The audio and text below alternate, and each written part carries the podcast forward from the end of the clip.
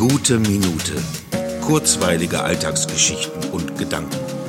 Mein Name ist Matthias Hecht und jetzt geht's auch schon los. Ein Novum, eine Einmaligkeit. Da hätte ich heute doch tatsächlich fast zum ersten Mal vergessen, dass ich einen täglichen Podcast habe. Wenn man sich so in Dingen verliert, die man gerade tut, das ist mit das Schönste. Wenn man alles um einen herum vergisst. Den Tag, die Uhrzeit, das Alter, die Wehwehchen und Zipperlein, das Essen und Trinken. Letzteres ist nicht wirklich gesund. Aber umso schöner, wenn man dann irgendwann fertig ist, ist diese Vorfreude auf zum Beispiel ein, nein, zwei Spiegeleier, einem leckeren Brot mit noch leckererem Käse. Man es beim Zubereiten kaum abwarten kann und sich dann kurz bevor es losgeht nochmal zusammenreißt, um es nicht zu verschlingen, sondern trotz allem Heißhunger zu genießen.